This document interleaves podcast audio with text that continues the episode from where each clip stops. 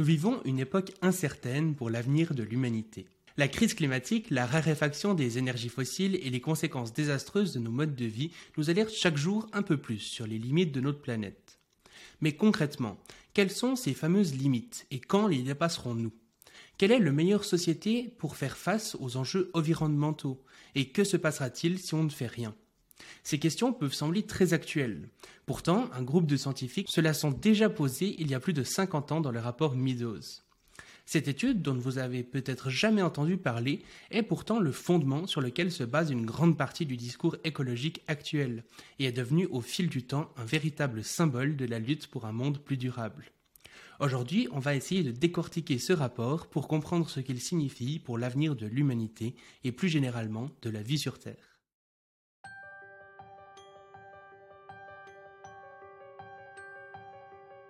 Bienvenue sur le Futurologue Podcast, le podcast pour comprendre les enjeux de demain. Salut Anatole et bienvenue sur le podcast. Salut, merci beaucoup pour, euh, pour l'invitation. Avec grand plaisir. Et du coup, ben, pour commencer, est-ce que tu pourrais un petit peu te présenter, nous dire euh, ton parcours, ce que tu fais euh, professionnellement dans la vie? Ouais, alors je suis vulgarisateur scientifique. en tout cas, c'est comme ça que je me définis donc euh, vulgarisateur scientifique sur les sujets environnementaux, donc euh, climat, énergie, biodiversité, limites planétaires. Et euh, à l'origine, en fait, j'ai fait mathématiques appliquées, et donc mhm. je cherchais. donc avant, j'avais fait prépa physique-chimie, donc j'ai touché un peu à toutes les sciences. Donc c'est prépa maths sup, maths spé, donc c'est surtout des maths, mais avec avec pas mal de physique et chimie. Ensuite, j'ai fait mathématiques appliquées à l'école polytechnique. Ensuite, je suis parti à Londres en modélisation mathématique, qui est un peu un synonyme de mathématiques appliquées, mais bon voilà. C'est ce que je cherchais vraiment euh, à quoi appliquer ensuite. Mhm. Et c'est là où je me suis dit, ok, je vais appliquer ça à l'environnement parce que c'est, euh, euh, à, mon avis, un, des sujets les plus utiles, les plus actuels, où je pouvais avoir pas mal d'impact. Et donc, c'est comme ça que je me suis lancé. C'était pas évident. Hein. J'avais hésité. J'avais une autre passion en fait qui est l'astrophysique. Donc, j'ai mhm. fait ma thèse de master en astrophysique euh, à, Londres. Donc thèse de master, c'est pas une vraie thèse, hein, c'est juste sur 6-8 euh, mois. Sur les exoplanètes. Donc euh, vraiment rien à voir. Les planètes qui sont en dehors de notre système solaire pour essayer mhm. de trouver de la vie en dehors de sur Terre. J'en ai pas trouvé, mais mais voilà. Donc c'était vraiment. J'avais plusieurs passions, je me suis dit bon, l'astrophysique c'est hyper passionnant, mais peut-être pas assez utile, voilà. Et mhm. donc, c'est comme ça que je me suis lancé euh, en environnement. Ok, fantastique. Et du coup, aujourd'hui, euh, qu'est-ce que tu fais un petit peu Tu as du coup une chaîne YouTube, euh, les conférences, etc. Comment se découle un petit peu l'aspect professionnel actuel? Ouais, en gros, juste après mes études, j'ai lancé ma chaîne YouTube, donc ça s'appelle Chez Anatole, comme chez moi. Et, et 8 ou 9 mois plus tard, j'ai commencé aussi à faire des conférences. Donc voilà, maintenant j'ai les deux casquettes, conférencier et vulgarisateur sur YouTube. Et en fait, euh, moi, je trouve ça assez complémentaire parce que euh, sur YouTube, bon, il y a plus de personnes, mais on les a peut-être, je sais pas, 5, 6 minutes. Euh, on ne sait pas s'ils sont dans le métro, voilà, ou chez eux, bon, peut-être sur le smartphone, un petit écran. Bon, il y a, y a les notifications, etc. Mais au moins, il y a plus de personnes. Et en conférence, c'est un peu le contraire. Voilà, il y a 100, 200, parfois 500 personnes, c'est cool. Mais c'est moins que sur YouTube. Et euh, par contre, là, on peut les avoir pendant une heure, une heure et demie. Il y a des questions-réponses, c'est interactif, etc. Je fais des, petites expériences sociales de Denis Meadows, d'ailleurs, on va, on va peut-être parler de, ce personnage. Euh, donc voilà, c'est assez complémentaire. Et aussi, il y a une autre chose qui fait que c'est complémentaire, c'est que sur YouTube, bah, je dis que je suis conférencier voilà, à chaque vidéo. juste en 2-3 secondes, je le dis à la fin. Et mhm. donc, ça me permet d'avoir euh, d'avoir d'autres conférences. Et les conférences, je peux les faire bah, là, où on me, là, on me demande. Donc au début, c'était pas mal euh, les universités, les grandes écoles. Mais maintenant, je fais aussi euh, des assos, beaucoup d'entreprises aussi. Et même, euh, j'en ai fait quelques-unes au collège-lycée. Donc il faut s'adapter, s'adapter au public. Parfois, du jour au lendemain, je fais dans un collège, puis dans une grande école. Mais donc, il faut s'adapter un petit peu au public, mais pour l'instant, ça marche. Ok, excellent. Et du coup, donc, euh, on parle un peu du rapport Meadows. Pour ceux qui ne savent pas forcément ce que c'est, est-ce que tu pourrais dire euh, ben, en deux, trois mots, euh, juste simplement présenter ce que c'est, et puis pas forcément les conclusions, etc., mais plutôt au niveau de l'importance peut-être que ça a aujourd'hui par rapport justement à la lutte écologique, etc. c'est quand même quelque chose sur lequel se basent pas mal justement d'écologistes actuels. Donc, à, quoi, à quoi ça sert? Quelle est un peu son histoire, etc. Ok, donc tu veux l'historique, mais je m'arrête juste avant les résultats, c'est ça? Exactement. en gros, ça commence en l'histoire commence en 1968. Donc 1968, année marquante, voilà, en France. Mais là, on est de, bah, aux États-Unis, de l'autre côté de l'Atlantique, et en fait, il y a un groupe d'économistes, d'industriels, qui s'appelle le Club de Rome. Et alors alors que personne ne pensait à ces, enjeux environnementaux à l'époque. La croissance se portait bien. Il y allait avoir les crises pétrolières, mais plutôt dans les années 70. Mmh. Euh, ils se sont dit, mais est-ce que, en fait, notre mode de vie actuel au niveau mondial est soutenable? Voilà, C'était une mmh. question que ce groupe-là se posait, mais c'était vraiment euh, en décalage avec les idées euh, de la société. D'ailleurs, on va voir ensuite que le rapport Meadows a été énormément critiqué à sa sortie. Et donc voilà, en 68, il demande à un groupe de chercheurs euh, de l'université du MIT. Donc là, il y a Denis Meadows, il y a sa femme aussi, Donella Meadows. On en parle moins alors que c'est elle qui a écrit le rapport. Denis Meadows, lui, il, euh, il, coordonne toute l'équipe. Et euh, il y a aussi Jay Forrester, qui est leur professeur du MIT, qui a inventé pour l'occasion du rapport ce qu'on appelle la dynamique des systèmes. On va, pouvoir présenter tout ça ensuite. Donc ils ont mis 4 ans à écrire. Et en 1972, ils ont sorti le rapport Meadows. Et donc, euh, ils ont fait 12 euh, scénarios différents pour le futur de l'humanité jusqu'en 2100. Mm.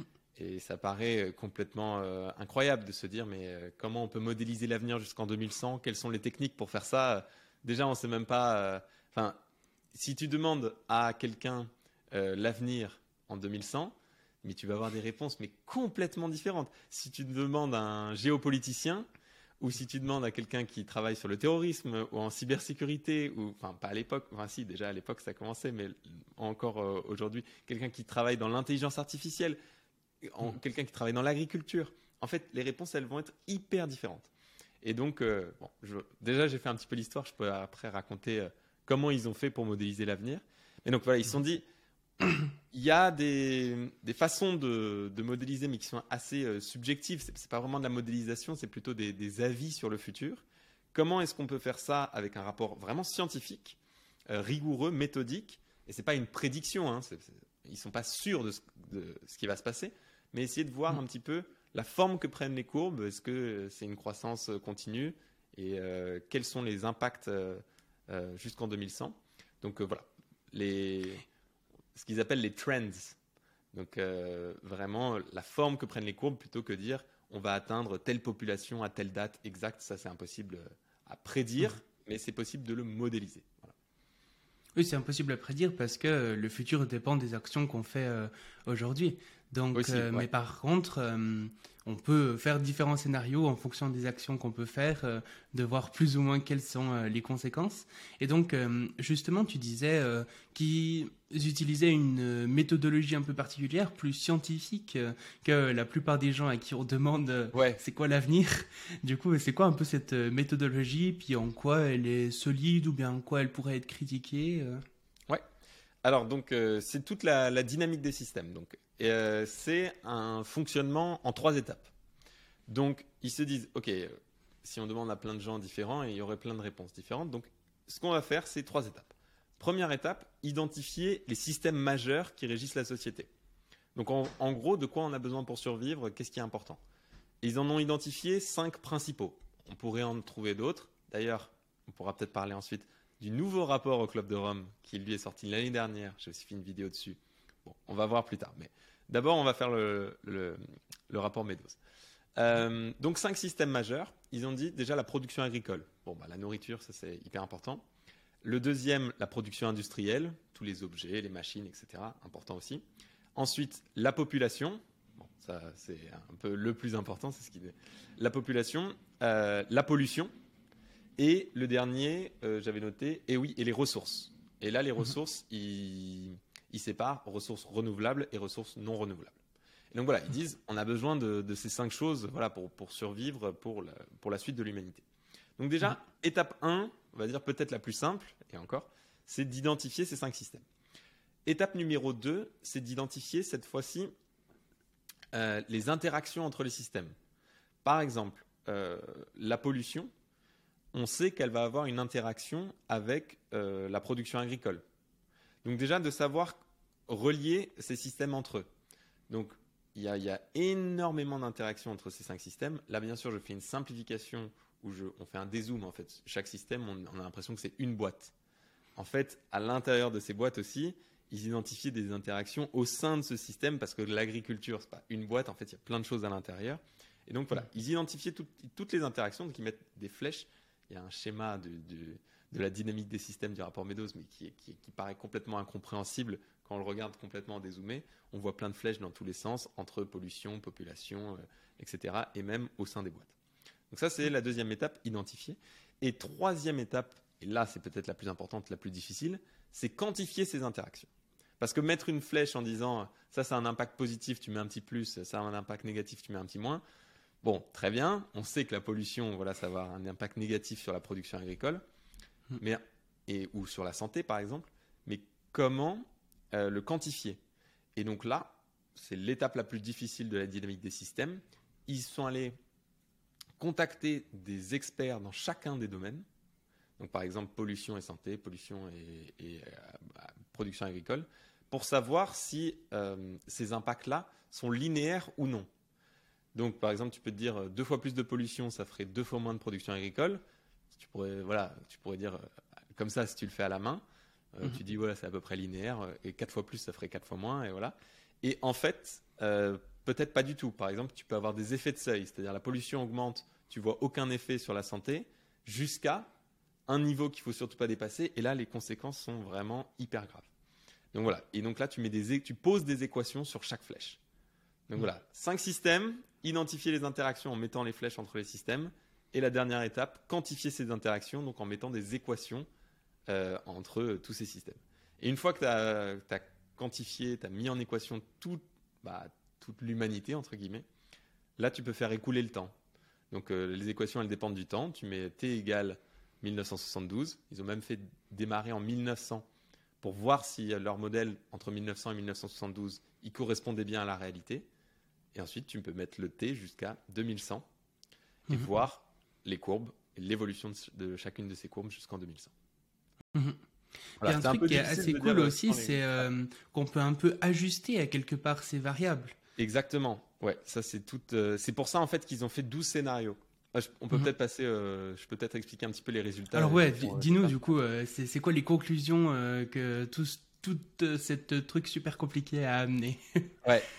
Euh, donc, en fait, eux ne connaissaient même pas les conclusions, hein, parce que voilà, ils cherchaient pendant 4 ans. Là, on a l'impression que maintenant qu'on en parle, euh, maintenant en 2023, tu vois, on, se dit oui, leurs conclusions, c'est évident, mais eux, eux étaient, je cite, nous sommes franchement dépassés par l'énormité de la tâche à accomplir quand mhm. ils ont vu à quel point euh, les conclusions étaient dramatiques. Alors, entre 1900 1972, euh, donc euh, là, c'était, euh, ils ont fait démarrer en 1900, mais juste pour savoir si ça, correspondait bien. Donc ça correspondait bien.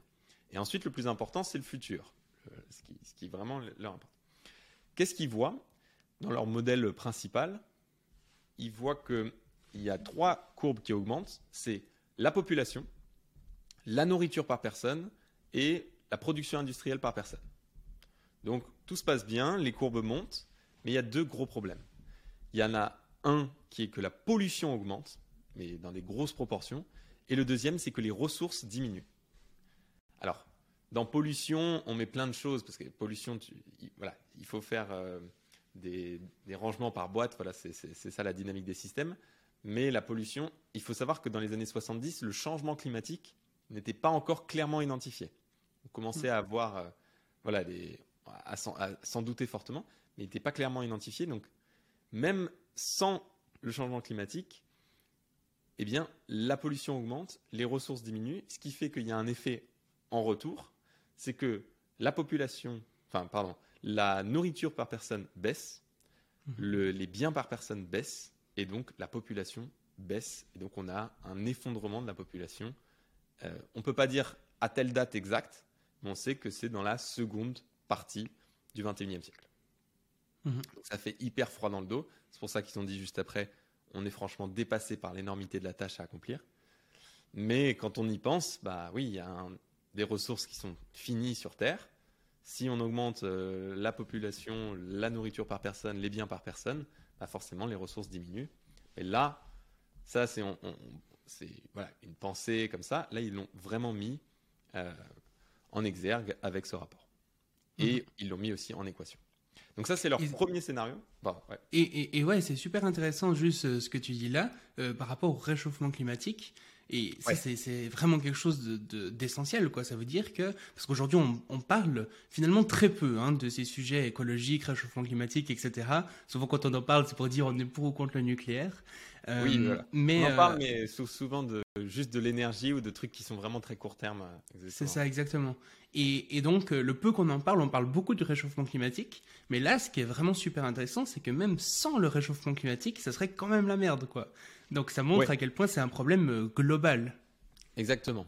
Hmm. Ensuite, on pourra passer à l'autre rapport euh, qui, est sorti l'année dernière, où là, ils ont vraiment pris en compte les neuf limites planétaires. Donc, euh, on, pourra, on pourra passer. Mais je voulais juste dire qu'il y avait d'autres scénarios. Parce qu'ils se sont dit, OK, c'est la merde, mais est-ce qu'il y a des solutions? Et s'il y a des solutions, lesquelles sont-elles? Et donc, ils ont fait plusieurs autres scénarios. C'est pour ça qu'il y en a 12 en tout. Il y a un scénario, par exemple, c'est si on double le nombre de ressources disponibles. Donc on se dit, oh, par exemple pour les énergies fossiles, peut-être qu'on n'avait pas encore tout trouvé là en 72, on avait estimé les ressources possibles fossiles ou les ressources matérielles, voilà, les, mines euh, de métaux par exemple. Si mhm. en fait on en trouve deux fois plus, est-ce que finalement on pourra continuer à croître euh, jusqu'en 2100 et encore plus? Et en fait, non. Euh, c'est peut-être contre-intuitif. Et c'est pour ça, voilà, il y a des choses qui, qui, sont intuitives. Donc on se dit, bah oui, le rapport, en fait, c'est évident. Mais il faut, faut, voir, notre intuition maintenant, elle est très très différente d'à l'époque. Et aussi, il y a des résultats qui sont contre-intuitifs. Ben, on se dit, si on double les ressources, peut-être qu'en fait, on peut continuer encore plus. Mais en fait, non, parce qu'on consommerait encore plus. Donc encore plus de nourriture par personne et de biens par personne surtout. La population pourrait croître encore plus et donc l'effondrement ensuite serait encore plus grand. Et là, surtout, il y aurait un pic de pollution qui serait encore plus énorme. Donc voilà, il y a des choses, des, hypothèses comme ça. Il y a une autre hypothèse, c'est si euh, ils doublent en fait ce qu'ils appellent la technologie. Donc on entend souvent en fait ce discours, euh, la technologie pourrait nous sauver, etc. Euh, on pourrait contrer beaucoup de choses par beaucoup de moyens ce truc. La technologie peut, d'ailleurs le, le, GIEC dit que voilà, la technologie peut faire partie des solutions. C'est mhm. en aucun cas la seule solution. Et parfois, il y a des, effets rebonds qui sont assez délétères. Mais voilà, ils disent, OK, on va supposer maintenant que les innovations technologiques sont deux fois plus rapides que dans notre modèle principal. Est-ce que là, on s'en sort? Et en fait, toujours pas. Il y a la forme des courbes. On ne sait pas exactement quand il y aura l'effondrement de la population, mais dans la deuxième partie du XXIe siècle, la population, la nourriture par personne et les productions par personne diminuent. Donc, euh, voilà. Et il y en a 12 euh, des, scénarios différents. Et euh, il y a aussi peut-être deux autres scénarios qui sont intéressants. C'est ils se disent, OK, là, si on, met vraiment les solutions à fond, donc c'est-à-dire bah, l'équivalent de ce qu'on appelle maintenant la sobriété, tu vois, mais on, consomme moins par personne, avec des politiques mais hyper hyper fortes sur la production par personne et même sur le nombre de naissances. Mmh et si aussi euh, ça commence en, en 1972. Là, on pourrait à peu près y arriver à stabiliser toutes les courbes. Mais si on le fait maintenant, donc en dans les années 2020, bah là, ce serait encore trop tard. Donc ça, ça, fait froid dans le dos parce qu'ils n'ont pas été écoutés dans les premières années de sortie du rapport. Là, ça devient, j'ai envie de dire, un peu mainstream, un peu connu, mais dans une petite sphère, on va dire, ce rapport. Euh, si, si, enfin, je pense pas qu'il soit hyper hyper connu, euh, mais c'est déjà un peu trop tard. Ça ne veut pas dire qu'il ne faut pas agir. Hein. Il faut absolument agir pour limiter euh, cette, cette, baisse de toutes ces courbes. Il faut absolument agir au plus vite et le plus rapidement, enfin, le plus fortement possible aussi. Mais c'est, ça aurait été mieux d'agir avant. Et comme on ne peut pas retourner dans le passé, le meilleur moment pour agir, c'est maintenant. Mais donc, euh, la conclusion à laquelle ils arrivent, c'est que même en mettant en place euh, un changement euh, systémique, en ayant de la technologie qui va de plus en plus rapidement, etc., on arriverait quand même à une diminution de la qualité de vie des gens, en tout cas de la, de la production de biens qu'ils peuvent avoir et de la population. Ouais, en fait, quasiment quel que soit le scénario, sauf dans un, et dans ce scénario-là, il faudrait agir dès 1972 et d'une manière tellement forte en fait qu'il ne serait absolument pas accepté par euh, la société. Mhm. Euh, et, donc là, par exemple, euh, maintenant, dans les années 2020, dans certains pays, on entend parler par exemple de la sobriété, de la décroissance, parfois aussi sur le contrôle de nombre de naissances. voilà, est-ce qu'il faut faire moins d'enfants on entend de plus en plus ça, mais c'est vraiment, on est bien plus tard que dans les années du rapport. Juste petit aparté, pour le nombre d'enfants, euh, euh, voilà, est-ce qu'il faut continuer à faire des enfants? Ça, c'est une question qui peut se poser, surtout dans les pays euh, qui sont déjà hyper développés, où par exemple l'empreinte carbone, l'empreinte des matériaux, etc., est beaucoup plus haute que dans d'autres pays qui sont toujours en voie de développement. Donc ça peut, si, c'est une question, oui, qui peut se poser, mais dans ces pays-là qui, qui, ont déjà un impact sur l'environnement très fort, et non pas dans les pays voilà, où il y, a, il y a des écarts énormes entre certains pays et la, France sur l'impact environnemental. Hmm. Oui, ça serait un peu euh, culotté de la part euh, de l'Occident de remettre la faute sur, euh, sur les Africains. Quoi. Ouais, bien sûr, complètement. Ouais. Et puis, du, du, coup, ce qui prône à quelque part, c'est quand même la décroissance. Ils, ils disent, ils démontrent un peu scientifiquement finalement qu'il faut décroître. Alors, euh, donc je l'ai lu il y a un an et demi le rapport, j'avais fait la vidéo euh, juste après, donc je me souviens pas exactement de, toutes leurs conclusions, mais je me mhm. souviens vraiment de cette phrase qui m'avait marqué, et je l'avais mise à la fin de la vidéo, c'est « Nous sommes franchement dépassés par l'énormité de la tâche à accomplir ».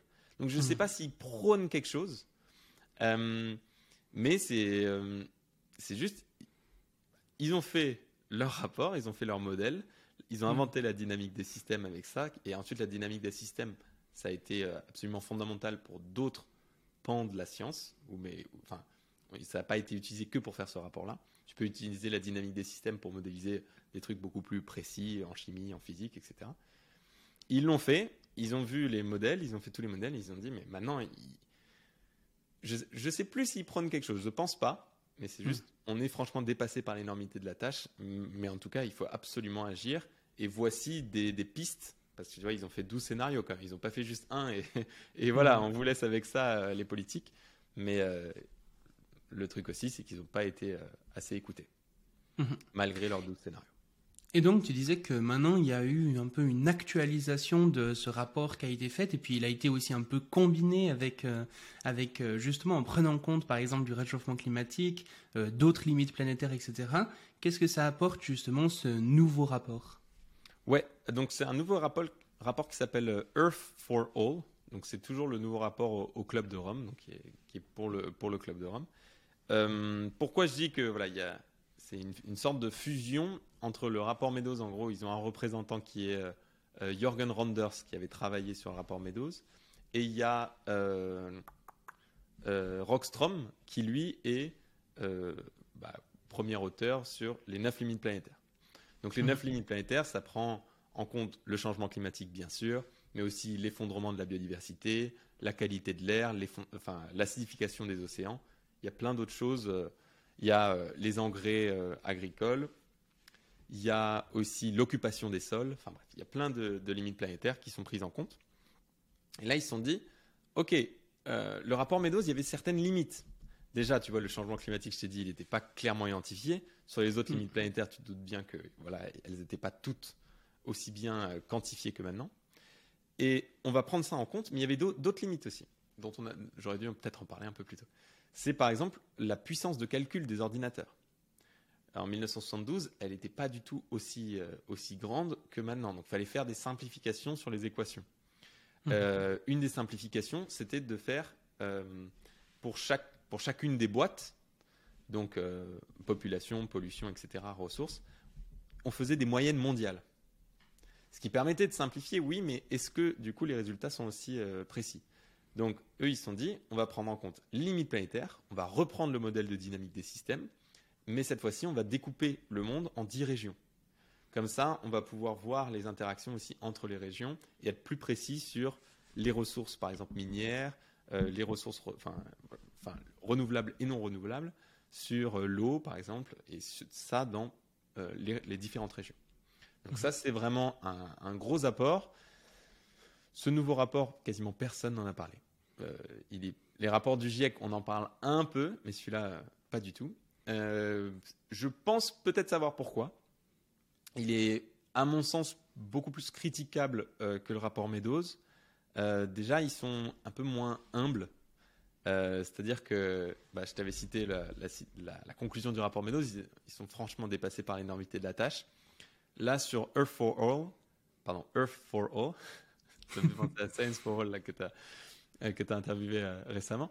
eh bien, tu vois, rien que sur la première page, la première page de couvre, il y a écrit un guide de survie pour l'humanité au 21e siècle. Hmm avec guide de survie en majuscule, un peu comme sur un, titre de vidéo YouTube. Voilà, ils mettent des paillettes et tu te dis, hmm, ils, ont, ils sont plus confiants de leurs résultats, ils sont moins humbles dans leur démarche. Et il y a aussi autre chose qui se voit, peut-être qui est assez critiquable, c'est qu'il n'y a que deux scénarios. Hmm. Donc là, c'est comme s'ils avaient fait une simplification. Donc là, par exemple, j'essaye de vulgariser le rapport Meadows qui est complexe, mais voilà, donc euh, j'ai fait une vidéo là-dessus et là j'essaye de le faire en ce moment. Mais c'est bien d'avoir ces 12 scénarios parce que là on est sûr que niveau scientifique ils sont allés vraiment au, bout. Et ensuite c'est euh, soit aux gens de le lire, de s'informer, aux politiques, aussi de le faire, euh, soit de vulgariser et d'expliquer voilà les, les, différents scénarios. Mais là c'est comme s'ils avaient sauté une étape, ils étaient passés direct à la vulgarisation. Voilà le paradis, voilà l'enfer. Euh, le, premier scénario, c'est l'enfer, euh, rien ne se passe bien. Et euh, voici les cinq solutions un peu miracles, et, tout, ira bien si on les suit. Donc voilà, un peu moins rigoureux à mon sens. Je ne sais pas si c'est la raison pour laquelle il a été. enfin, on en a moins parlé, mais tout, tout, aussi intéressant, en tout cas dans la démarche scientifique. Peut-être sur les conclusions, ils auraient pu être un peu plus précis. Et il y a mhm. autre chose qui fait que ce rapport est très intéressant, c'est qu'il y a euh, un nouvel indicateur qui est proposé, qui n'est plus le PIB. Et ça, c'est assez fort. On entend pas mal de critiques euh, sur le PIB, euh, mhm. qui n'est pas représentant, enfin qui n'est pas vraiment corrélé au bonheur. Donc, si tu vois pas mal d'études scientifiques, on voit, donc par exemple, ils ont regardé juste, ils ont fait abscisse ordonnée, ils ont regardé le PIB par personne en moyenne dans un pays, et le bonheur que les gens euh, se donnent entre 0 euh, et 10. Et on voit qu'au départ, gagner de l'argent, ça te fait gagner énormément en bonheur parce qu'en fait, vraiment au départ, donc c'est entre 0 et, euh, et entre 0 par exemple et 10 000 euros par, par an, l'équivalent 10 000 dollars, l'équivalent de 10 000 dollars par an. En fait, tu gagnes énormément en bonheur parce que tu peux te loger, tu peux te nourrir, tu peux, voilà, tu peux avoir vraiment les fondamentaux, les besoins fondamentaux. Mais au-delà de 40 000 dollars, l'équivalent de 40 000 dollars par an par personne, ça stagne. C'est-à-dire, c'est une ligne droite. Tu peux gagner plus, beaucoup plus que ça, deux fois plus, trois fois plus. En fait, le bonheur, quand tu demandes aux gens est-ce que vous êtes heureux entre 0 et 10, à quel point vous êtes heureux, ben, ce sera toujours autour de 7, 7,5, 8. Mais ça, ça ne dépend plus de, de, de l'argent. Et donc, voilà, ça c'est une des, des conclusions qu'ils, qu'ils avaient regardées. Ils se sont dit, mais peut-être que on peut arriver avec un nouvel indicateur que le PIB, qui est souvent décrié, mais il n'y a pas vraiment de solutions qui sont apportées. Et donc là, ils ont un nouvel indicateur qu'ils appellent le bonheur par habitude. Enfin, voilà, c'est, euh, c'est, vraiment le, le, bonheur. Et là, on peut se mhm. dire, mais c'est, qui ces, ces, philosophes là Le bonheur, comment ils vont arriver? Au moins, le PIB, tu vois, c'est quantifiable. Euh, on, peut, on peut le calculer. Et, on peut comparer en fonction des pays, on peut regarder si ça croît, si ça décroît, euh, voilà, facile. Mhm. Bonheur, euh, est-ce qu'on va demander aux gens un, bonheur entre 0 et 10 euh, Qu'est-ce que c'est que ça? Et donc en fait, ils ont dit non, non, on va, on regarde, donc ils ont, ils ont, consulté des experts, etc., sur le bien-être, sur le bonheur. Ils ont vu que ça dépendait de, de pas mal de critères. Le PIB fait partie de ces critères, mais ce n'est pas le seul. Donc il y a les deux principaux, on va dire, le PIB et l'impact environnemental, qui va en fait jouer sur le bonheur futur. Donc PIB, un peu le bonheur présent et le bonheur futur. Mais il y a aussi les services du gouvernement. Donc est-ce que tu vis dans une démocratie? Est-ce que tu as je sais pas, la, sécurité sociale? Est-ce que tu as de la sécurité tout simplement? Donc les services du gouvernement. Qu'est-ce que j'avais noté d'autre? Ouais, les inégalités. Hyper important d'avoir un rapport qui, voilà, qui dit, bah, en fait, imaginons juste, tu es à 20 000 euros par an, mais en fait, il y a des inégalités énormes dans ton pays, et donc euh, ça, ça peut énormément jouer sur, sur ton bonheur. Et le dernier truc, le dernier critère, c'est l'espoir pour le futur. Donc ça, ça va énormément jouer. Et donc ça, comment ils quantifient ça C'est, euh, bah, en fait, euh, ils font le quantification du bien-être, c'est un agrégat. Et ils expliquent exactement quel coefficient, comment ils ont pondéré, comme, pourquoi c'est pondéré de telle façon, sur ces cinq critères-là, qui sont tous quantifiables. Et ils expliquent à chaque mhm. fois comment ils le quantifient. Et donc ça fait pas les philosophes qui arrivent et qui disent oui, euh, voici, euh, voici ce qu'il faut sur le bien-être, euh, bien-être global, ce qu'ils appellent, j'avais dit bonheur, mais en fait c'est le bien-être global, comme, enfin c'est la traduction de ce qu'ils, ce emploient, mhm. et, et qui est quantifiable et qui serait un meilleur indicateur. Parce qu'est-ce qu'on veut en fait, c'est le bien-être global de la population le PIB, en fait, c'est un substitut pour l'instant. Mhm. Ils se sont dit, voici le nouvel indicateur, comment on le, comment on le calcule et comment on le quantifie. parce qu'il faut dire que jusqu'à aujourd'hui, le PIB a quand même assez bien fonctionné, disons. Justement, étant donné qu'on gagnait euh, très peu d'argent, et eh ben, euh, quasiment à chaque fois que le PIB augmentait, donc il y, a des exceptions, mais souvent c'était assez bien corrélé quand même euh, justement avec euh, le bien-être, ce qui, ce qui aujourd'hui n'est plus vraiment le cas dans le sens, euh, on voit des pays par exemple les États-Unis ou comme ça, où le PIB continue d'augmenter, mais où le salaire médian par exemple reste plus ou moins le même parce que c'est beaucoup les riches qui s'accaparent les richesses. on voit que voilà, par exemple, des, des, maladies comme l'obésité, le cancer ou ce genre de choses peuvent augmenter, la dépression, alors même que le PIB continue d'augmenter. Donc on voit peut-être que ça reste même, je ne sais pas à quel point, mais un indicateur pertinent pour euh, des pays euh, justement qui sont en dessous de cette limite. Donc là, tu parlais de 40 000 dollars par an. Mais en tout cas, pour des pays euh, qui ont dépassé cette limite pour la majorité des, habitants, ben, il faudrait trouver un autre indicateur. Quoi. Et là, ils en proposent un. Et ce que je trouve très rigolo dans l'indicateur qu'ils proposent, c'est que ça correspond très très bien à une philosophie morale particulière une sorte de sous-courant du, du welfarisme, donc la, philosophie qui dit que ce qu'il faut maximiser, c'est le bien-être.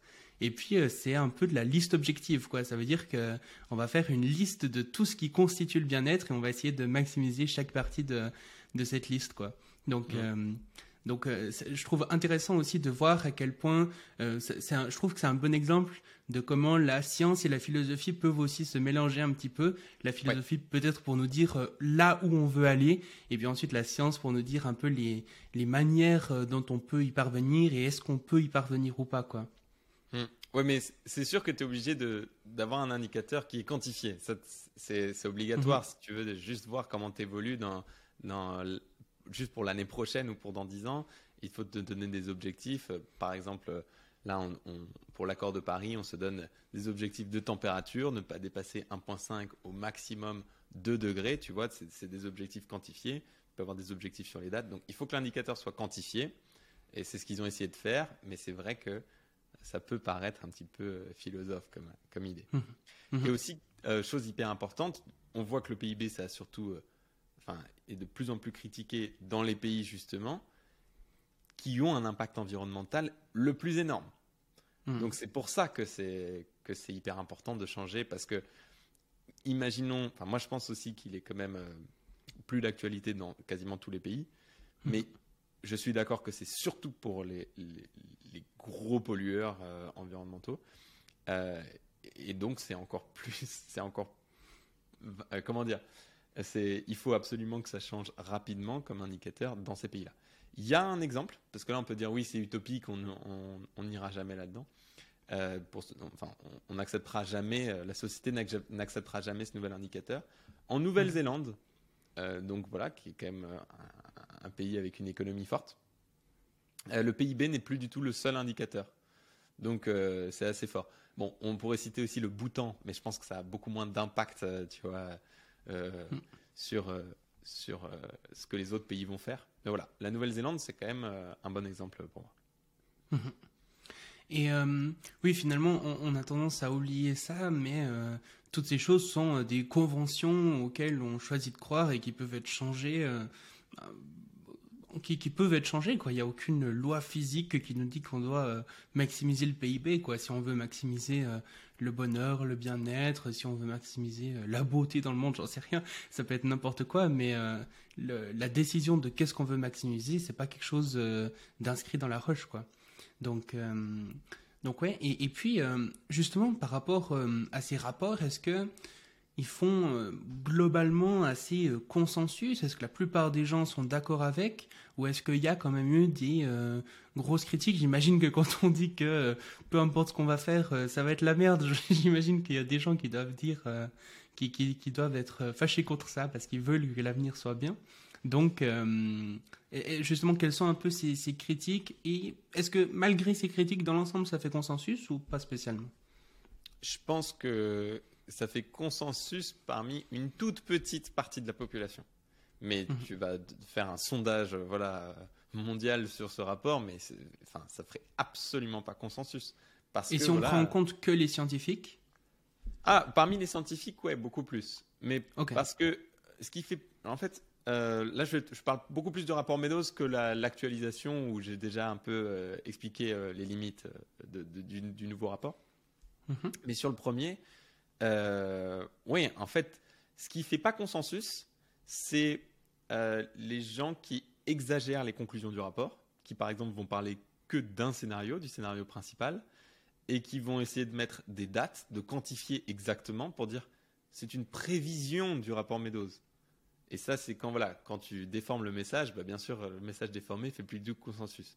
Mais le rapport, euh, voilà, originel, original, lui, euh, si, enfin, j'avais recherché d'ailleurs les critiques parce que ça m'intéresse énormément à chaque fois, les critiques des rapports. Et j'avais, j'étais tombé sur. Euh, bon, c'était un lobbyiste fossile des années 70. Bon, forcément, euh, il n'était pas du tout d'accord, tu vois. Il dit non, non, mais euh, la croissance, il y a toujours eu, ça va toujours bien, bien continuer, c'est n'importe quoi. Et 30 mm. ans plus tard, j'ai oublié le nom de, de ce lobbyiste fossile, il faudrait que je le retrouve. 30 ans plus tard, il s'est ravisé.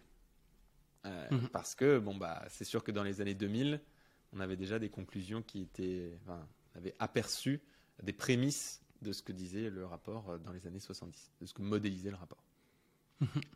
Donc oui, c'est sûr qu'il y a eu des critiques, et tu en trouveras encore euh, aujourd'hui. Hein, tu as, encore beaucoup de climato-sceptiques aujourd'hui.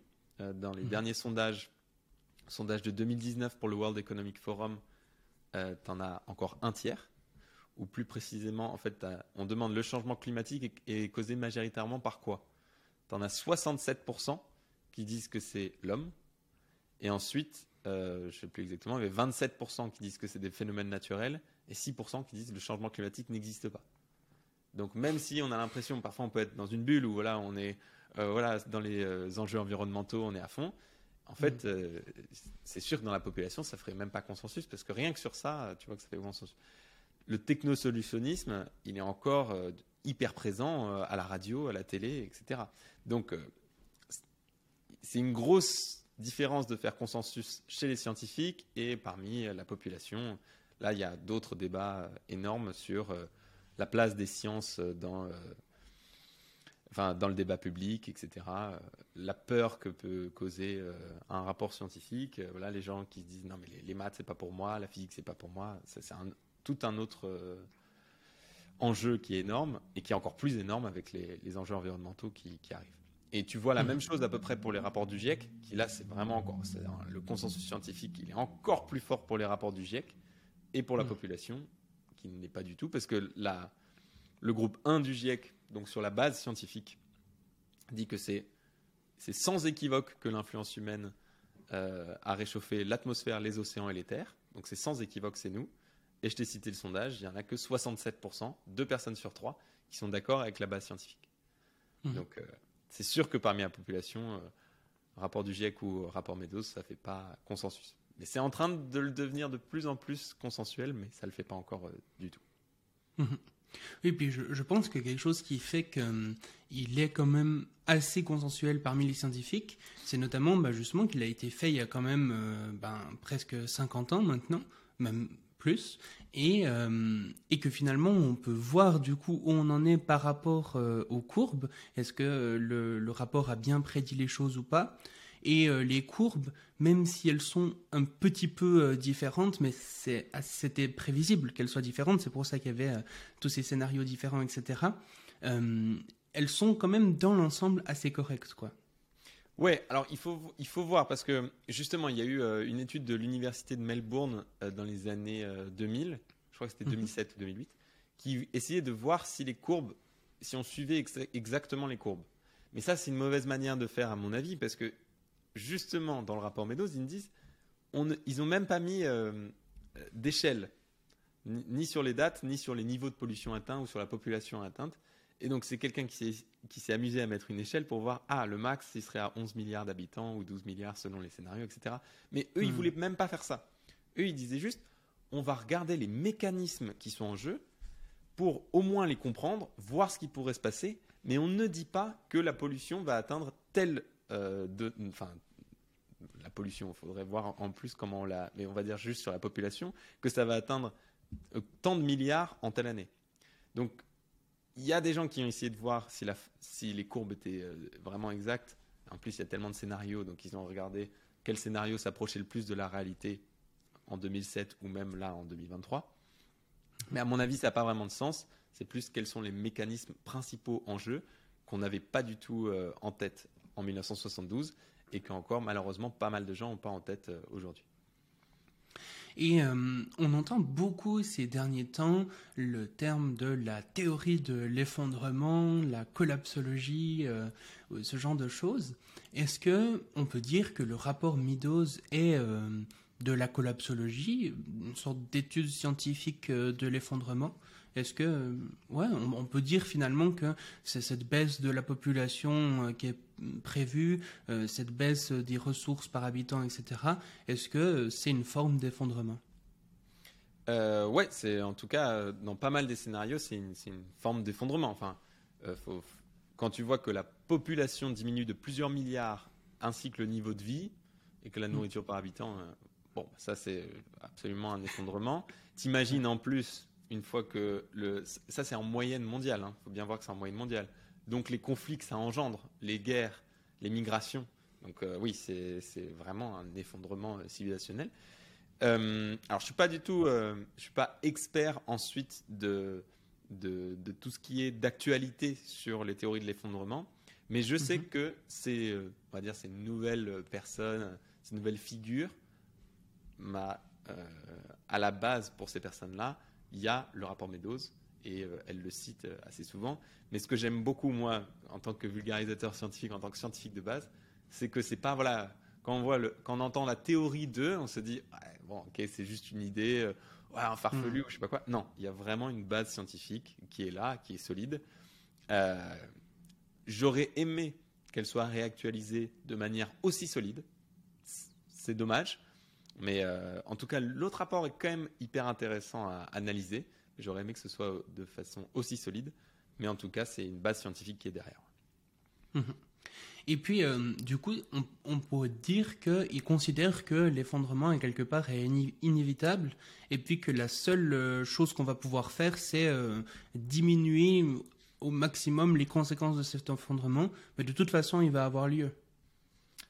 Alors, il y a une grosse différence entre effondrement et effondrement. Je m'explique. C'est-à-dire que tu peux, par exemple, on entend aussi souvent, euh, souvent ce truc, par exemple, pour le climat. On dit mhm. Ah, mais de toute façon, on ne va pas respecter l'accord de Paris. De toute façon, on va être au-dessus des 2 degrés. Donc, ne faisons rien. On entend souvent ce discours. Bah, si c'est plus 3, plus 4, de toute façon, ce sera au-dessus de plus 2, donc ça ne change rien.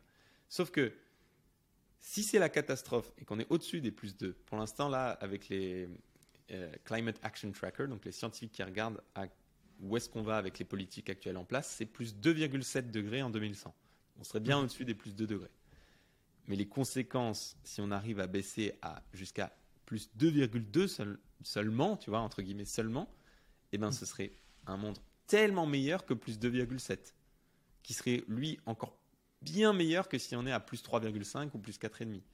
Donc euh, voilà, c'est euh, Valérie Masson-Delmotte qui est coprésidente euh, du groupe 1 du GIEC qui dit chaque dixième de degré compte quoi. Et Mhm. donc c'est pas en fait notre cerveau il dit c'est 0 ou 1 un petit peu, tu vois, c'est soit c'est effondrement ou pas effondrement. Mais en fait non, il y a- il y, a plein d'effondrements qui sont complètement différents de la même manière qu'il y a plein de de températures qu'on pourrait atteindre en moyenne globale euh, entre plus 2 et plus 3 degrés, le monde change complètement.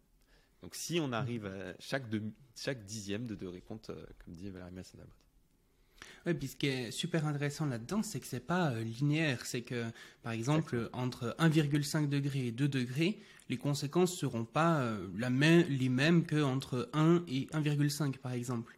À Exactement. chaque euh, dixième de degré en plus, ça va faire une, une sorte d'exponentielle comme ça des, des conséquences qu'il pourrait y avoir. Et ça, c'est aussi le cas pour euh, certaines euh, autres euh, limites planétaires. Et en fait, moi j'ai une question par rapport à justement tous ces trucs d'effondrement, etc. Qu'est-ce que tu penses un petit peu des mouvements qui vont dire, ok, il y a un effondrement, etc., mais même que cet effondrement à quelque part est souhaitable Est-ce que, euh, est-ce que vraiment, il y a presque des gens qui sont là un peu en mode, euh, ah mais le système actuel, c'est vraiment pas bien, euh, regardez euh, tout, ce qui va pas. Finalement, un effondrement, ça ferait un peu une sorte de reset du système. Euh, Est-ce que tu penses que c'est quelque chose de pertinent ou pas du tout? Non, moi je suis pas du tout d'accord, euh, avec ça. En fait, euh, bah, ce que j'aimais bien justement avec la réactualisation euh, du rapport, euh, du rapport Meadows, c'est qu'on revenait un peu aux fondamentaux. Qu'est-ce qu'on veut? C'est euh, le bien-être global pour le plus de monde possible sur Terre. Ça paraît vraiment utopique, ça paraît bisounours de dire ça, mais, mais qu'est-ce qu'on veut vraiment? Et Quand on y pense, c'est ça. Et donc, euh, de se dire, bon, bah, on va on va, il va y avoir euh, des milliards et des milliards de personnes en moins sur Terre, et que, que ce soit finalement bénéfique. Je comprends même pas qu'on puisse euh, se dire ça. Voilà, je suis complètement euh, pas d'accord avec ça. Je pense que le. Voilà, là on parle vraiment d'un système, c'est la dynamique des systèmes. Ce système peut changer. Euh, Il y a énormément de freins au changement, énormément. Hum, Parce qu'on voit déjà que la, population n'est pas d'accord avec tous ces changements. Donc les politiques qui sont élus par cette population, dans certains pays, encore une fois, hein, dans certains pays euh, démocratiques, bah, ne sont aussi pas d'accord parce qu'ils voilà, ils présentent des lois qui, pour se faire élire par cette population qui n'est en général pas d'accord pour l'instant. Et il y a énormément d'entreprises qui ne sont pas d'accord, il y a des lobbies, etc. Donc, le changement, il va être hyper lent, mais je préfère euh, mettre toute mon énergie dans ce changement-là plutôt que de se dire euh, finalement un effondrement, ce serait pas si grave. Ça, non, pas du tout. euh, je suis pas du tout Mhm. d'accord avec cette idée. Oui, aussi, du coup, moi je trouve ça effectivement assez étonnant également parce que hum, un, effondrement, et quelque part, même si on se dit que le système actuel n'est pas parfait, etc., je pense que c'est important de reconnaître qu'il y a des systèmes qui sont bien pires que, que l'actuel, euh, de, la royauté, des choses où il y avait encore euh, beaucoup plus de discrimination, euh, de, violence et des conditions de vie bien pires que, que dans l'actuel. Et hum, le fait de se dire qu'un effondrement va forcément amener après à une société qui est mieux qu'aujourd'hui, euh, c'est vraiment pas quelque chose qui me paraît euh, évident et vraiment euh, même au contraire parce que les dans l'histoire les moments où les gens ont faim où la population diminue etc c'est souvent là où sont apparus les régimes les plus autoritaires les plus violents etc donc c'est je pense que ça, fait plus peur qu'autre chose cette euh, vision un peu accélérationniste où certains disent euh, de toute façon euh, il faut que l'effondrement arrive même le plus vite possible et que ce soit le, même le plus violent possible pour être sûr qu'il reste rien du système actuel et puis qu'on puisse vraiment faire changer les choses et qui vont même chercher explicitement à accélérer la, problématique pour que ça arrive le plus tôt possible. Enfin, je trouve que c'est vraiment dangereux, quoi. Ouais, bah, je, je suis d'accord avec toi, je trouve ça dangereux, mais ah, pour moi, ils sont quand même assez minoritaires. Enfin, pour euh, euh, qui, qui ont, qui ont ce point de vue-là, je- j'en ai. Enfin, je vois des gens, par exemple, qui, qui parlent de l'effondrement, des dangers de l'effondrement. Ça, j'en- écoute beaucoup aussi, mais euh, avec euh, ce discours-là que, que tu dis, je- j'en ai pas, pas beaucoup, pas beaucoup vu. En tout cas, c'est Mhm. peut-être personnel. Mais en tout cas, ça me paraît très dangereux comme, comme idée de vouloir accélérer cet effondrement, absolument. Mhm. Et puis, finalement, pour euh, finir un petit peu avec euh, ce rapport Midos, etc., j'aimerais qu'on... Et puis de manière générale aussi ton avis là-dessus, justement, par rapport à notre rapport à la technologie, finalement. dans le sens que il y a des critiques qui peuvent paraître pertinentes, en tout cas en premier abord. Par exemple, tout ce qui concerne Malthus, où on va dire ah oui Malthus, euh, une personne qui avait prévu qu'il euh, y aurait un effondrement justement de la population parce qu'on n'aurait plus assez à manger. Et euh, il n'avait pas prévu l'arrivée de l'agriculture moderne, qui a permis de faire des rendements complètement délirants par rapport à ce qu'il y avait à l'époque et qui a permis de continuer à croître la population. Donc, euh, est-ce qu'on ne pourrait pas imaginer justement euh, comme ça qu'il y ait quelque chose comme euh, l'agriculture moderne est apparue avant, bah, aujourd'hui quelque chose d'autre qui permette de faire la même chose et puis finalement de, continuer sur la même lancée? Alors je pense que tu poses la question, mais tu as une idée de, la réponse. Mais, mais donc, alors là j'ai plein de choses à dire. Donc il y a le GIEC qui parle de, la technologie et de, ce que ça peut apporter. Et il y a aussi l'effet rebond. Et il y a aussi l'histoire. Donc on va commencer par l'histoire. La technologie, en fait, si on regarde notre pollution euh, voilà, mondiale par an, en fait, la pollution, elle si on regarde juste pour le climat, pour faire simple, voilà, pour essayer d'avoir un discours un peu, un peu simple, euh, sur les émissions, il y a mhm. énormément d'émissions en fait qui se sont faites, mais à cause de cette technologie. C'est-à-dire, on émet quand quoi quand quand on se déplace, donc la voiture, l'avion, surtout. Quand on mange, bah, l'agriculture avec surtout la viande rouge. Euh, quand on se chauffe avec le chauffage qui est encore beaucoup mondialement au fioul, au gaz et au charbon, et donc les, trois énergies fossiles. Et donc voilà, cette technologie qui a permis justement de sortir les énergies fossiles du, sol et de faire ces émissions mondiales qui sont absolument énormes. Donc la technologie a son rôle. ça, c'est le rôle historique. L'effet rebond ensuite, et ensuite on va partir au GIEC, on va, parler du GIEC. L'effet rebond, c'est quoi? C'est, on va prendre l'exemple de la 5G. La 5G, pour une même quantité de données qu'on consomme, elle émet moins de gaz à effet de serre, prend, prend moins d'énergie, donc elle émet moins de gaz à effet de serre que la 4G. Donc là, on peut se dire, c'est bien, c'est une avancée technologique, ça va permettre de moins, moins émettre.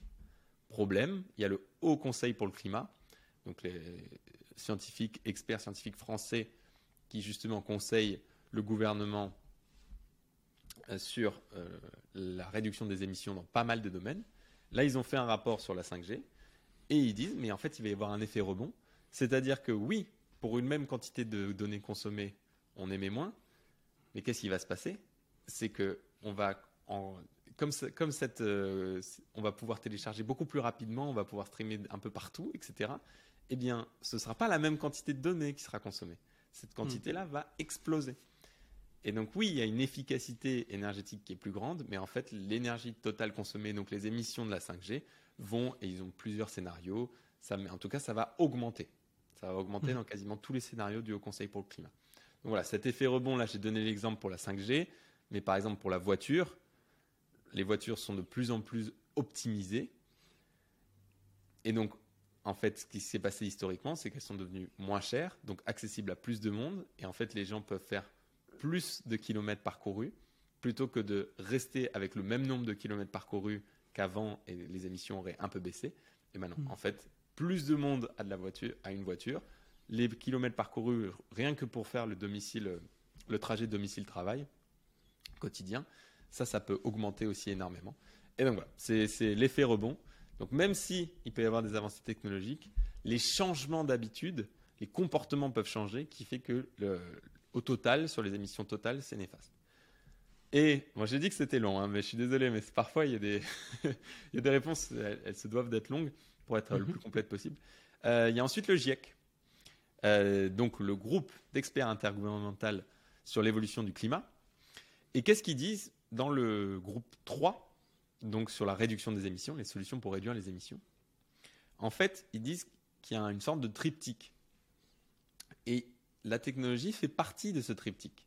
Mais c'est absolument pas, comme on peut entendre par certains, certains discours, oui, il y a la technologie, ça ira, il y a l'intelligence humaine, etc. Le triptyque, mhm. c'est quoi? C'est d'abord, tu as les comportements individuels, tu as le changement d'habitude des citoyens, Là, c'est un petit peu la sobriété, tu vois, même si la sobriété, elle peut aussi pas faire partie des, deux autres. Mais voilà, ça, c'est vraiment le changement d'habitude, euh, changement de consommation, changement dans la demande. Ensuite, tu as une deuxième, euh, deuxième chose. Là, c'est plus sur les politiques locales. Comment sont organisées les villes, les campagnes?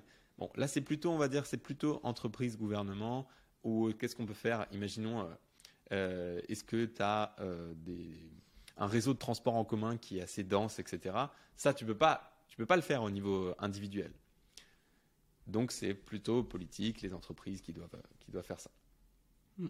Et ensuite, le troisième triptyque, là, c'est de la technologie. Donc, ça fait partie d'un triptyque. Il faut faire hyper attention à ce troisième pilier.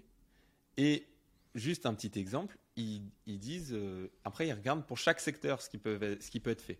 Et donc, par exemple, pour le secteur du bâtiment, Bon, bah, tu regardes chacun des trois piliers. Individuel, bon, bah, ça, c'est changer, enfin, c'est euh, juste baisser le chauffage, par exemple. Ça, ça peut émettre beaucoup moins de, gaz à effet de serre.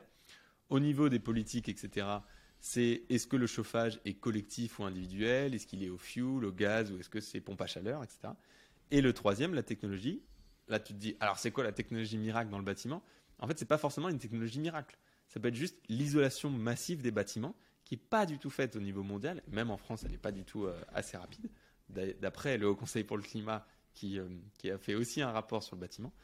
Euh, et donc voilà, c'est pas forcément des technologies de, dingue du futur avec de l'IA ou des trucs qu'on peut penser, c'est ça. Ça peut être appliqué, bien sûr, sur l'isolation du bâtiment, mais c'est juste que des, des, technologies qui existent déjà sont pas encore mises en place à grande échelle. Voilà pour la réponse. Euh, voilà, on a eu l'historique et là on finit par, euh, par le GIEC en passant par les rebond. Mhm. Et euh, ouais, ce, ce, rapport à la technologie est vraiment intéressant parce que, bah, comme tu le dis, il y a des gens, ils sont là en mode on va rien changer, juste la technologie, c'est tout bon. Et puis, à l'inverse, parfois, il y a un peu cette idéalisation des peuples premiers qui étaient en accord avec la nature, etc.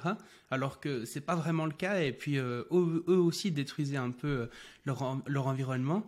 Et, et donc, je trouve intéressant justement ce ce que nous disent ces rapports euh, scientifiques qui, disent finalement, ben, évidemment, la technologie est une des choses sur lesquelles on peut agir. Et puis, euh, si on peut améliorer l'efficacité des choses, si on peut euh, développer de nouvelles énergies, si on peut même faire de la technologie qui peut aider à la sobriété, ou bien même peut-être, dans certains cas, faire de la captation de, de, CO2 ou ce genre de choses, c'est des choses qui peuvent aider, mais ça va pas suffire en soi. Il faut aussi un, changement d'objectif, un changement euh, systémique, quoi, quelque part.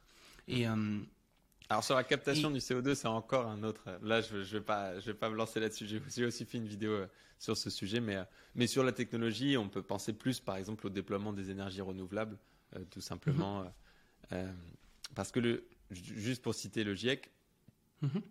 pour respecter l'accord de Paris, euh, il faut diminuer, diminuer d'ici 2050 euh, par rapport à 2019. Le charbon de 4, il faut faire moins 95% sur le charbon, moins 95, hein. c'est énorme, enfin quasiment éradiquer le charbon, moins 60% sur le pétrole par rapport à ce qu'on fait actuellement, et moins 45% sur le gaz. Donc, mhm. sachant que dans toute l'énergie euh, primaire qui est consommée mondialement, il y en a 83 à 84% qui est fossile. Donc ces mhm. trois-là. Donc c'est absolument énorme ce qu'il faut faire. Il y a le mix énergétique mondial qui a changé complètement mhm. et, qui a décarboné complètement. Et il y a aussi cette demande totale en énergie qui pour l'instant augmente énormément encore. Eh bien, il faut aussi que cette demande baisse. Donc c'est vraiment les deux qu'il faut faire et en parallèle parce que c'est complémentaire.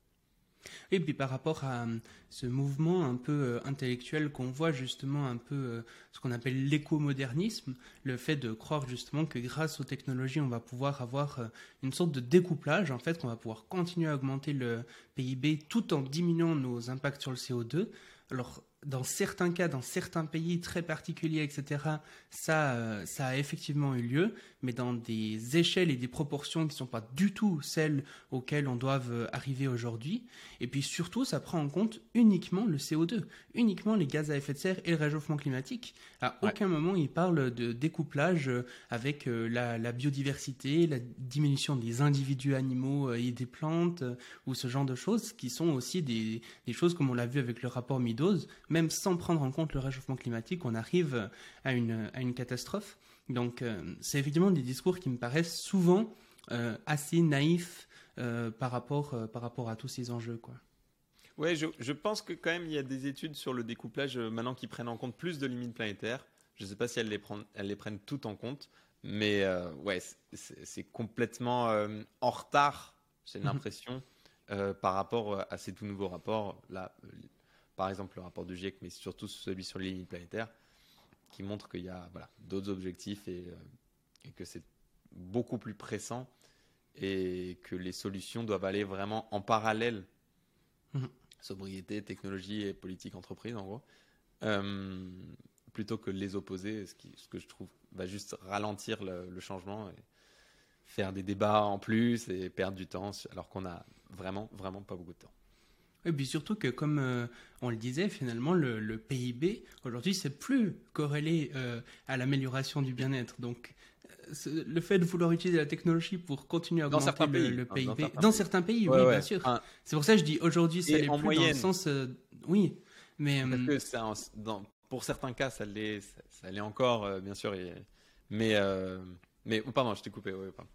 Dans le sens que même si c'était possible, il y a probablement même au niveau, simplement, au lieu de se demander est-ce que c'est durable, etc., simplement se demander quel est le plus souhaitable. Est-ce que le plus souhaitable, c'est de continuer avec le PIB ou de trouver un indicateur euh, bien mieux fichu? Bah, Ça paraît évident, même sans prendre en compte la durabilité, etc. Ça, je pense que c'est pas. Enfin, on, arrive à un stade de développement où c'est intéressant vraiment de chercher activement un nouvel indicateur. Quoi. Ouais, en fait, c'est un, peu le, un peu le problème. Euh, on entend souvent, enfin, on entend souvent dans quelques petites sphères des critiques sur le PIB, mais il n'y a pas de nouvel indicateur qui est, qui est mhm. proposé. Mhm. C'est un peu toujours le truc, euh, la critique est facile, ben non, mhm. l'action est plus difficile. Et voilà, c'est pour ça que je voulais parler du, nouveau rapport euh, au Club de Rome qui, lui, propose un nouvel indicateur, ce qui est, ce qui est assez fort. As aussi. Euh, est-ce que, est que tu as suivi un petit peu ce que font Time for the Planet?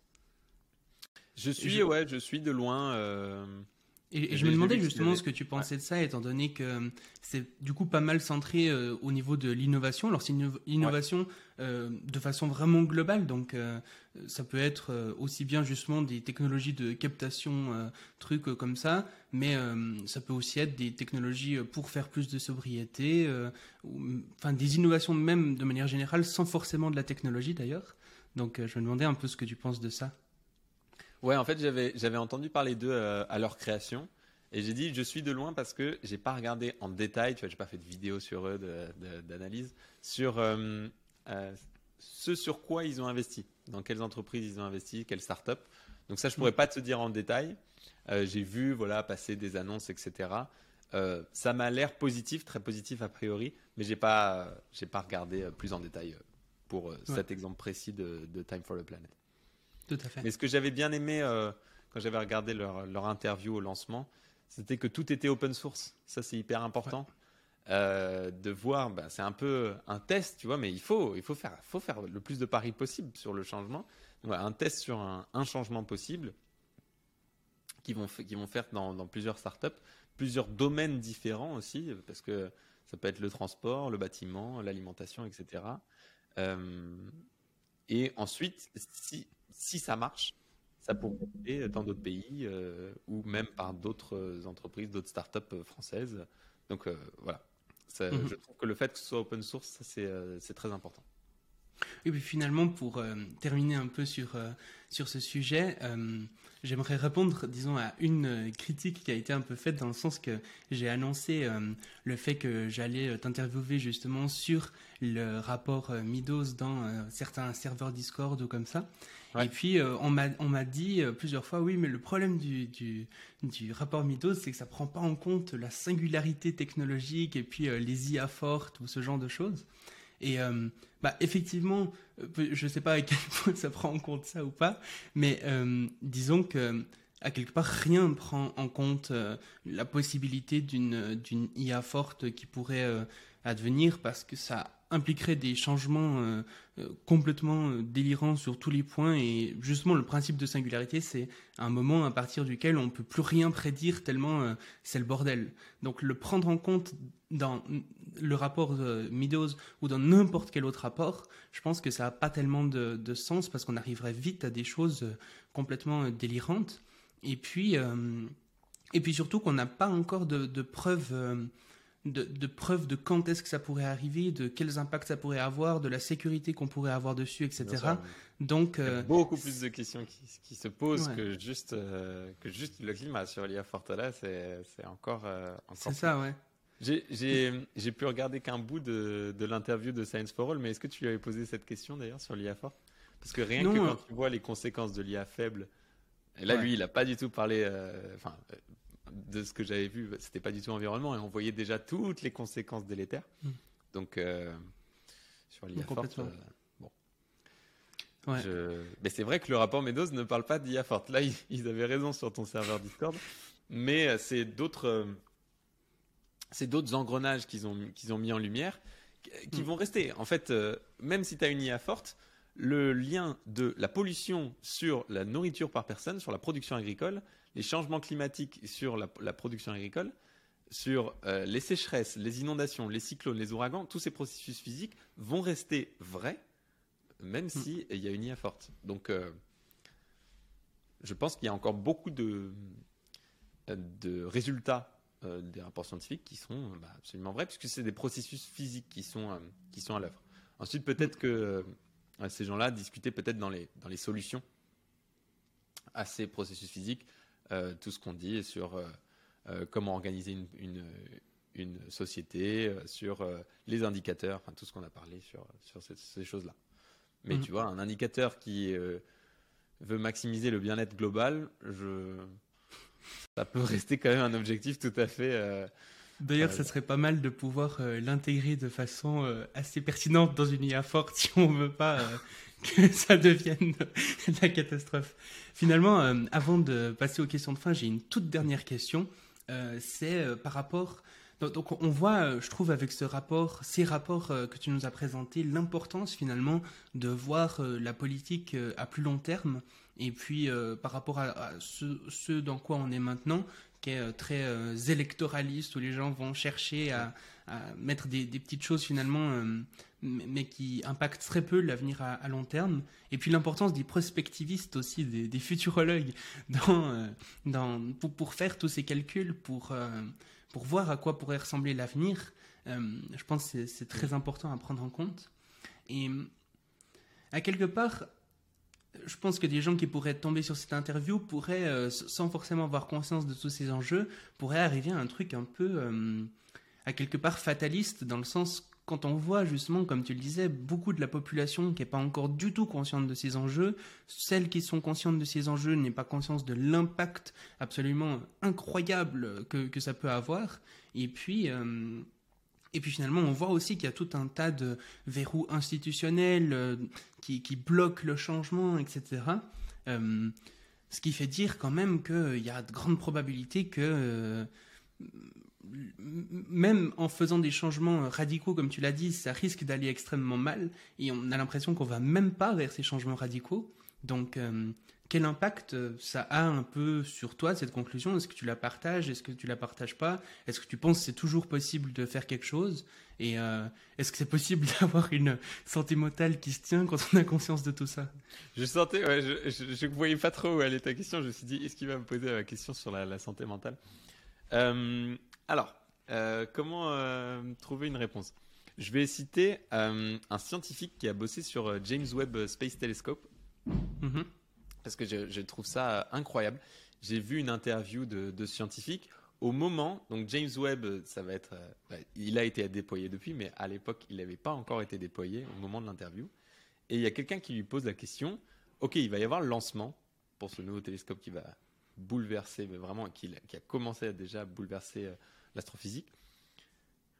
Est-ce que vous êtes stressé? Est-ce que vous êtes stressé? Est-ce que vous êtes paniqué? Parce que si le lancement rate, c'est euh, vos 15 dernières années qui, euh, qui, bah, qui tombent en ruine euh, sur euh, vos recherches scientifiques.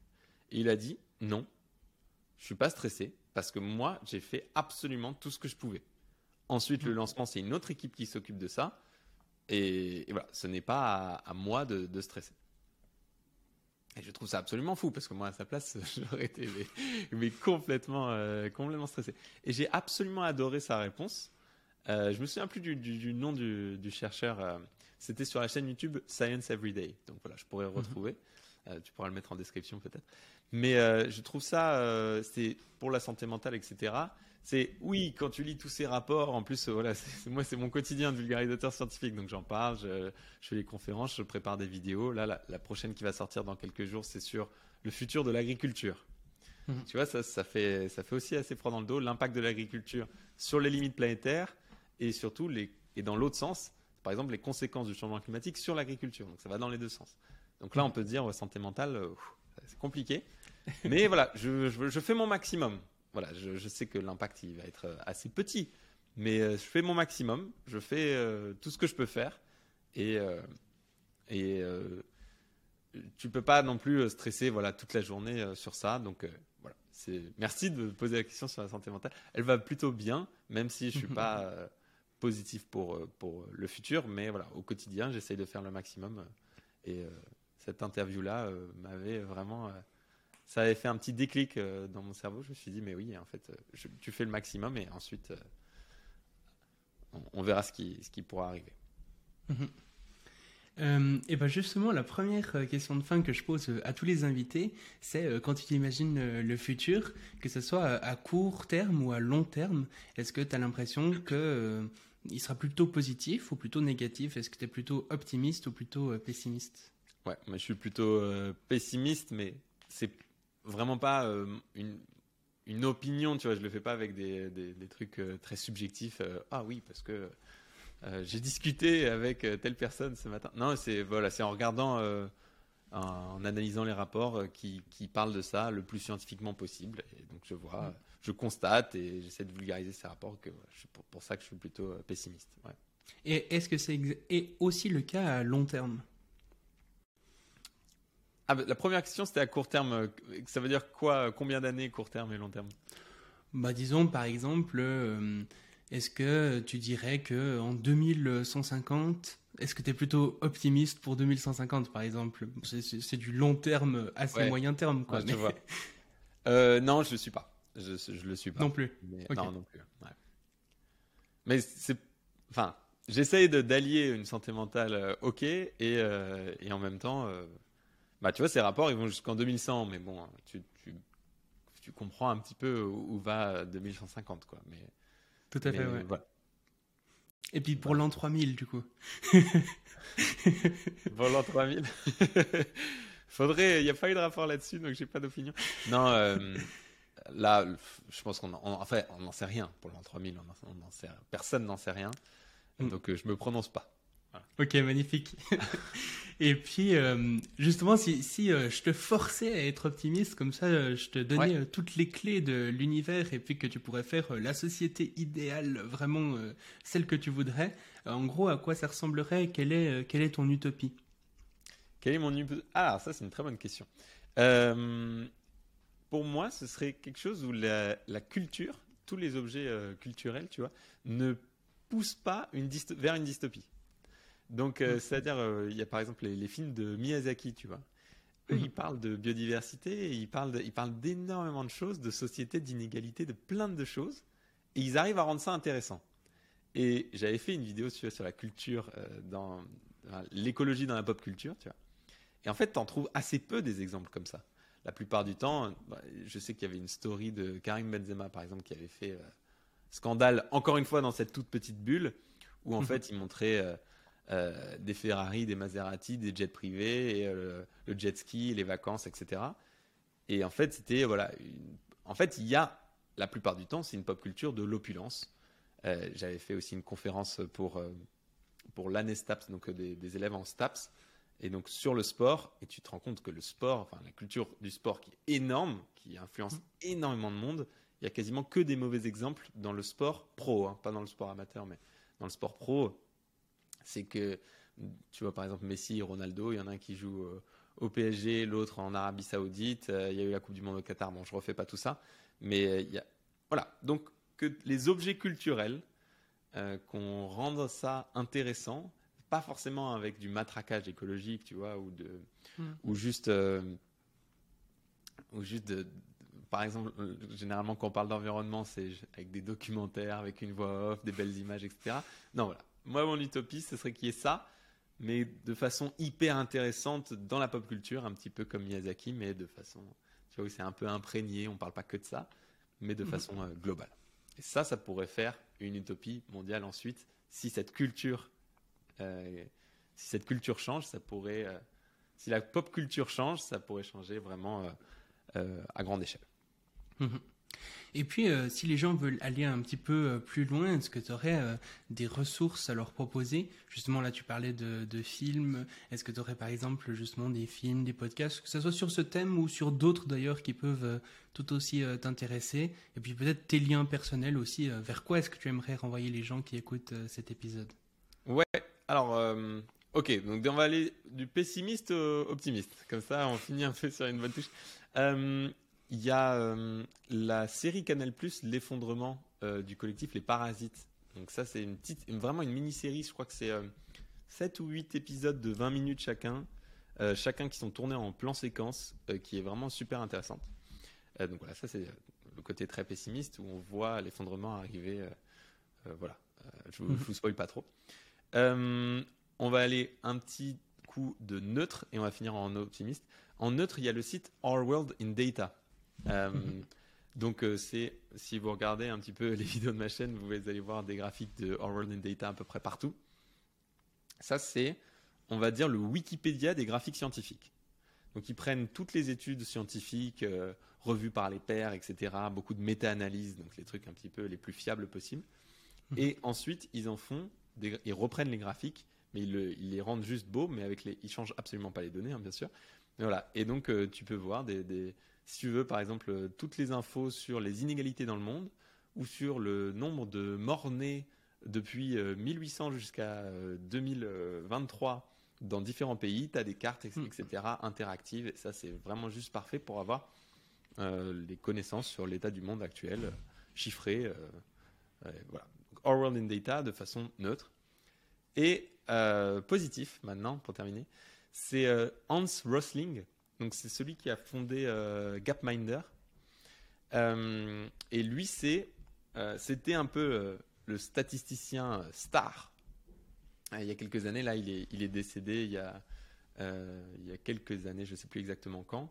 Et lui, il y a des conférences TED. Donc, vous, juste vous tapez TED Hans Rosling et il montre à quel point, en fait, là, on a parlé de tout ce qui va pas dans le monde, mais il y a encore beaucoup de choses qui vont dans le monde, heureusement. Donc voilà, je voulais mhm. terminer par ça.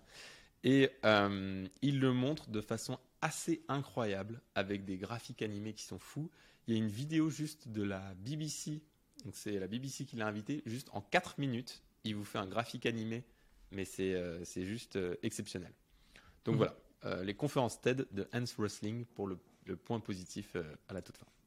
Fantastique. Et puis bien sûr euh, la chaîne YouTube euh, d'Anatole que je mettrai euh, aussi en description, qui est une fantastique source sur ce sujet, toujours ultra scientifique, bien sourcé et très bien présenté, très bien vulgarisé. Donc bah, allez, allez checker la chaîne. Et puis, du coup, bah, toute dernière question que je pose à toutes les, tous les invités, c'est si tu étais comme ça sur une scène, que tu avais un micro dans la main, et puis qu'en face de toi, tu avais l'humanité entière, et que tu devais leur passer un message en deux minutes, qu'est-ce que tu leur dirais? Je leur ferais. Euh... Oh, alors là, je m'attendais pas à ça.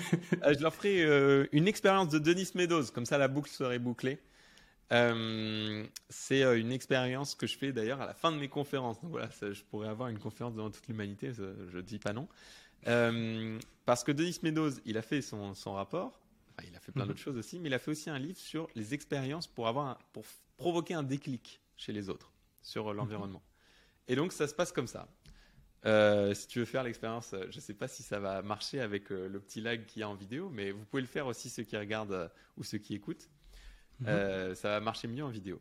Donc, ça va être très simple. Je vais dire 1, 2, 3, clap. Je sais pas si tu vois mes mains. Ouais, tu vois Ouais. Je vais dire 1, 2, 3, clap. Et quand je dis clap, je veux que tout le monde clappe dans la salle. Ce que je dis d'habitude, mais là, ce serait toute l'humanité. Au moins, je vais le faire avec toi. Et les, les gens qui regardent. Ok, donc ça va être très simple. Je vais dire 1, 2, 3, clap. Et quand je dis clap, tout le monde clappe. Est-ce que tu es prêt? Vas-y. 1, 2, 3, clap. Ah merde.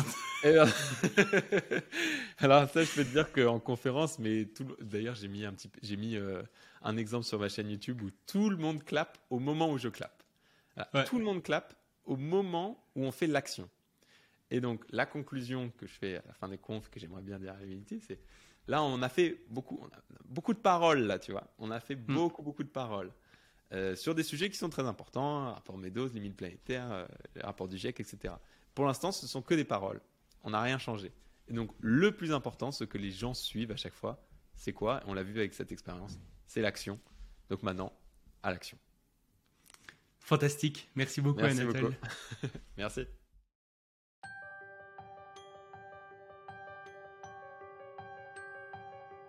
Merci d'avoir écouté le Futurologue Podcast, le podcast pour comprendre les enjeux de demain.